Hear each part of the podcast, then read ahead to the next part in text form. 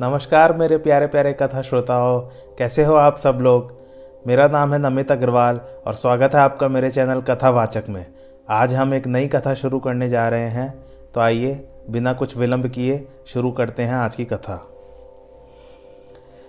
एक पवित्र और पुरानी कथा सुनो, जो महादेव जी ने पार्वती जी से कहा। संसार में प्रसिद्ध एक कैकय नाम का देश था, वहाँ सत्यकेतु नाम का राजा वास करता था। वह राजा धर्म, धुरंधर और नीति का निधान, तेजस्वी, प्रतापी, शीलवान और बलवान था। उसके दो बड़े वीर पुत्र उत्पन्न हुए, जो कि सब गुणों के घर और युद्ध में कौशल थे। उसके बड़े पुत्र का नाम प्रताप भानु था। राजा ने उसी को राजगद्दी का मालिक बनाया। दूसरे पुत्र का नाम अरिमर्दन था और वह भी महाबली और समर में अचल था। दोनों भाइयों में प्रेम था और वे दोनों ही संपूर्ण दोषों और छलों की रीति से रहित थे। इससे राजा शीघ्र ही अपने ज्येष्ठ पुत्र को राज्य दे स्वयं प्रभु का भजन करने के लिए वन को चले गए। जब प्रताप भानु राजा हुए, तब वह वेद की रीति से प्रजा का पालन करने लगे। उस समय पाप का कहीं लेश भी नहीं था। राजा के पास धर्मरुचि नामक एक अत्यंत राजहितकारी मंत्री शुक्राचार्य के समान था। एक तो चतुर मंत्री दूसरे उसका भाई बड़ा ही बलवान था, और तीसरे वह स्वयं बड़ा प्रतापी और रणधीर था। उसके पास अपार चतुरंगड़ी सेना थी, जिसमें असंख्य योद्धा थे, जो युद्ध करने में बड़े वीर थे। तब एक दिन राजा प्रताप भानु ने विजय के लिए अपनी सेना को सजाया। यत्र तत्र अनेक लड़ाइयाँ हुई, और उसने सब राजाओं को जीत लिया। उसने अपनी भुजाओं के बल पे सातों द्वीपों को जीत लिया और दंड लेकर सबको छोड़ दिया। फिर तो उस समय सारे भूमंडल में एक राजा प्रताप भानु का ही राज्य हो गया। उस समय राजा प्रताप भानु का बल पाकर पृथ्वी अत्यंत सुंदर और कामधेनु के समान हो गई। सब प्रजा प्रसन्न थी। किसी को कुछ दुख न था और वर नारी, नर नारी सुंदर तथा धर्मशील थे। मंत्री धर्म रुचि भगवान के चरणों में प्रीति करने वाला था। वह राजा के हितार्थ राजनीति की शिक्षा दिया करता था। उसने अनेक बावली, कुएँ, तालाब पुष्प वाटिका, सुंदर बगीचे और बाग ब्राह्मणों के लिए भवन और देव मंदिर तथा सब तीर्थों को सुंदर ढंग से बनवा दिया। उसके मन में फल की इच्छा नहीं थी। वह सब कर्मों को वासुदेव को अर्पण किया करता था। एक बार राजा शिकार के लिए विंध्याचल के गहन वन में गया और वहाँ पहुंचकर उसने बहुत से पवित्र मृगों को मारा। वन में फिरते हुए उसने एक वाराह को देखा, जिसके बड़े बड़े दांत थे। उसका शरीर बहुत बड़ा और अधिक मोटा था। घोड़े की आहट पाकर सुकर सुकर बोले तो वही वाराहा। चकित हो, कान उठा उठाकर राजा की ओर देखने लगा। तब राजा ने घोड़े को चाबुक लगाया और सुकर को ललकार कर कहा कि तेरा निर्वाह अब होना कठिन है। घोड़े को शीघ्र, शीघ्रता से आते देख सुकर वायु वेग से भाग गया। उसे भागते देख राजा ने झट बाढ़ चढ़ाया तो सूकर पृथ्वी में सट गया। राजा ने बहुत ताक ताक कर तीर चलाया, किंतु सूकर ने अपना शरीर बचा लिया। कभी प्रकट, कभी छिपता, वह द्रुत गति से भागने लगा। राजा भी क्रोधवश उसके पीछे भागते चले गए। सुंदर, सुकर बहुत गहरे वन में चला गया। सुकर ने देखा कि राजा तो बहुत धैर्यवान है तो भागकर पर्वत की गंभीर गुफा में जा छिपा। तब उसे न खोज पाने पर राजा बहुत दूर निकल गए और वन में मार्ग भूल गए। राजा को अत्यंत प्यास लगी थी और उनका घोड़ा भी प्यासा था। इस प्रकार वन में घूमते हुए उन्होंने एक आश्रम देखा, जहाँ कपट मुनि के वेश में एक राजा रहता था, जिसका देश प्रताप भानु ने छीन लिया था और जो युद्ध में अपनी सेना छोड़कर भाग गया था। इस प्रकार अपना क्रोध मन में छिपा, दरिद्र के समान तपस्वी के वेश में वह वन में वास करने लगा। अब संयोगवश महाराज प्रताप भानु उसी के समीप चले गए और उसने झट इनको पहचान लिया। राजा अत्यंत प्यासे होने के कारण उसे पहचान न सके, अपितु सुवेश देखकर कोई बड़ा मुनि समझे। उस कपटी मुनि ने राजा को प्यासा देखकर सरोवर दिखला दिया। राजा प्रताप भानु ने प्रसन्नता पूर्वक घोड़े के सहित स्नान और जलपान किया। इससे सारी थकावट दूर हो गई, तब वह तपस्वी उनको आश्रम ले गया। तब कपटी मुनि ने राजा से पूछा, आप कौन हो? इस वन में अकेले कैसे घूम रहे हो? राजा ने कहा, हे मुनि, सुनिए प्रताप भानु नाम के एक राजा है, मैं उनका मंत्री हूँ। मैं शिकार करते करते जंगल में रास्ता भूल गया। मुनि ने कहा, हे तात, अंधेरा हो गया है, तुम्हारा नगर भी यहाँ से सत्तर योजन दूर है, इसलिए तुम आज यहाँ वास करो और प्रातः होते ही चले जाना। फिर राजा ने मुनि से उनका नाम जानने की इच्छा प्रकट की। वह युक्तिपूर्वक कपट से सनी हुई मीठी वाड़ी में बोला, अब तो मेरा नाम भिकारी है और मैं धनहीन भी हूँ। मेरे घर द्वार कुछ नहीं है। सब प्रकार से राजा को अपनाकर अत्यंत स्नेह प्रकट करते हुए वह कपटी मुनि बोला, हे राजन, सुनो, मैं सत्य कहता हूँ, मुझे यहाँ वास करते हुए बहुत समय व्यतीत हो गया है। अब तक मुझे न कोई मिला और न मैंने किसी को जनाया, क्योंकि लोग बड़ा ही अग्नि के समान हैं। वह तपस्या तो भस्म कर देती है, इसी कारण वन में आकर तपस्या करता हूँ। जैसे जैसे वह उदासीन अपनी बातें प्रकट करता था वैसे वैसे राजा का उस पर भरोसा दृढ़ होता जा रहा था। इस प्रकार जब उस कपटी मुनि ने जान लिया कि अब यह मन, वचन और वाणी से मेरे वश में है, तब वह कपटी मुनि बोला, हे राजन, मेरा नाम एक तनु है। उसने कहा, जब आदि सृष्टि उत्पन्न हुई थी, तभी मैं उत्पन्न हुआ। इसी से मेरा नाम एक तनु पड़ा। क्योंकि मैंने उस प्रथम शरीर के बिना आज तक दूसरा शरीर धारण नहीं किया। तपस्वी बोला, मैं तुम्हें जानता हूँ, पर तुमने जो छल किया, वह मुझे अच्छा लगा। क्योंकि हे राजन, सुनो, ऐसी नीति है कि राजा लोगों को अपना नाम जहाँ तहाँ नहीं कहना चाहिए। तुम्हारा नाम प्रताप भानु है, तुम्हारे पिता का नाम सत्य केतु है।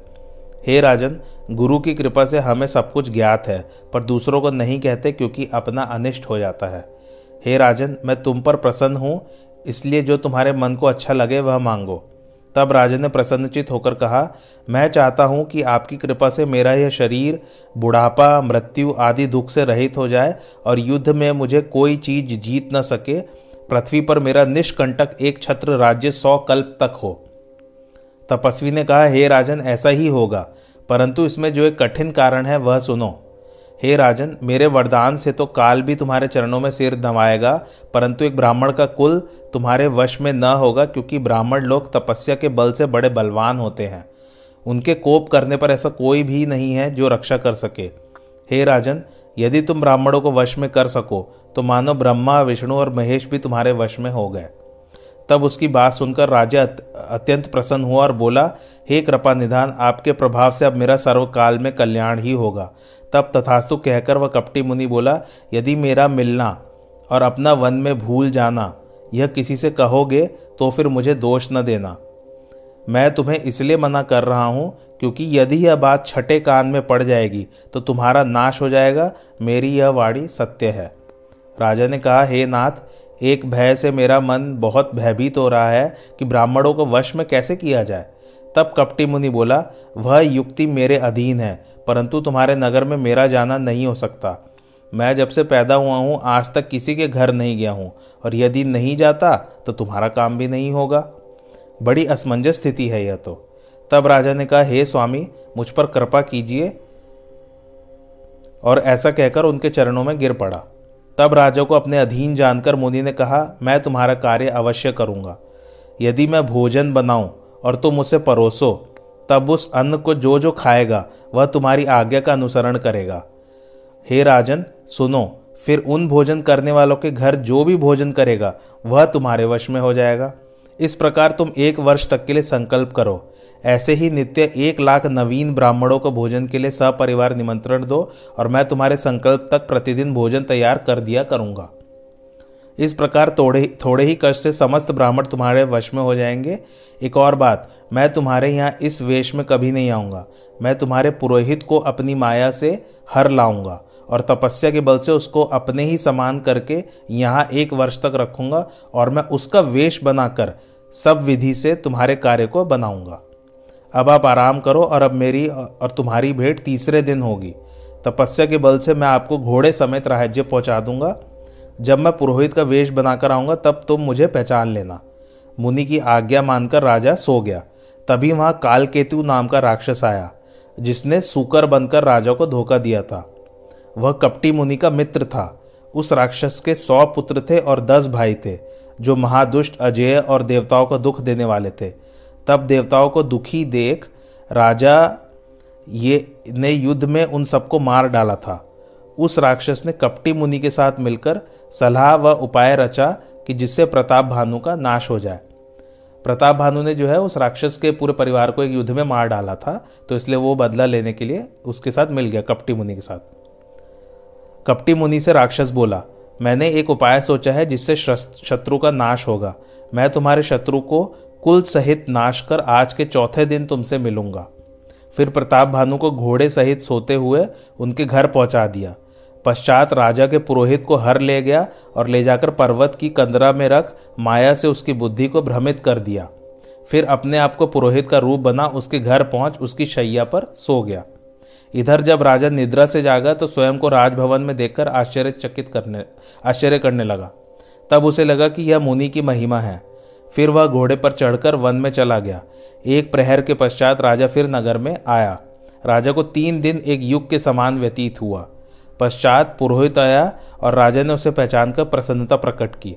उसने एक लाख ब्राह्मणों को तुरंत परिवार सहित भोजन का निमंत्रण दे दिया। फिर कई प्रकार के व्यंजन बनाए गए। उनमें कई प्रकार के जानवरों का मांस पकाया और उस दुष्ट ने उसमें ब्राह्मणों का भी मांस मिला दिया। फिर ब्राह्मणों का बुला राजा ने आसन पर बिठा दिया। जब राजा भोजन परोसने लगा, तभी आकाशवाणी हुई कि, हे ब्राह्मणों, इस अन्न के खाने में बड़ी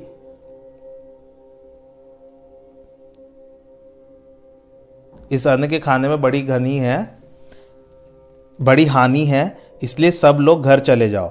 तब बिना कुछ विचार किए क्रोध युक्त ब्राह्मण बोले, हे तूने रे मूर्ख, तूने अपने परिवार सहित जाकर राक्षस हो जाओ। एक वर्ष के भीतर तेरा नाश हो जाएगा, तेरे कुल में कोई जल देने वाला न रह जाएगा। ब्राह्मणों के शाप को सुनकर राजा अत्यंत व्याकुल हो गया। तब फिर आकाशवाणी हुई हे ब्राह्मणों, राजा ने कोई अपराध नहीं किया है। यह सुनकर सब ब्राह्मण चकित हो गए। एक दूसरे का मुँह देखने लगे। फिर राजा रसोई में गया। न वहाँ भोजन, न वहाँ रसोईया। तब मन में अपार चिंता करते हुए राजा लौट आया। और ब्राह्मणों को सारी बात सुना, मूर्छित हो, पृथ्वी पर गिर पड़े। फिर राजा ने थोड़ी देर बाद उठकर सभी ब्राह्मणों के चरण पकड़ लिए और कहा कि यह शाप दूर कब होगा, यह बताइए। तब ब्राह्मणों ने कहा, जब तुम राक्षस होगे परंतु ब्राह्मण वंश में शरीर पाकर उत्पन्न होगे, तुम्हारा शरीर अजर अमर होगा, तब तुम शिवजी की पूजा करना। शिवजी से फिर वरदान पाकर तुम्हारी प्रभुता होगी। जब तुमको सनत कुमार मिलेंगे, तब तुम हमारा शाप जानना। तब मुनि, तुम मुनि से अपना निस्तार पूछोगे, तब उनके आदेश से सब परिवार का उद्धार होगा। तो यह कथा आज यहीं समाप्त होती है। आगे का हम नेक्स्ट वीडियो में जानेंगे। और आपको अगर कोई भी प्रश्न है इससे रिलेटेड तो प्लीज़ आप ज़रूर कमेंट करके पूछिए। और इस चैनल कथावाचक को लाइक शेयर और सब्सक्राइब ज़रूर कीजिए। थैंक्स फॉर वॉचिंग धन्यवाद।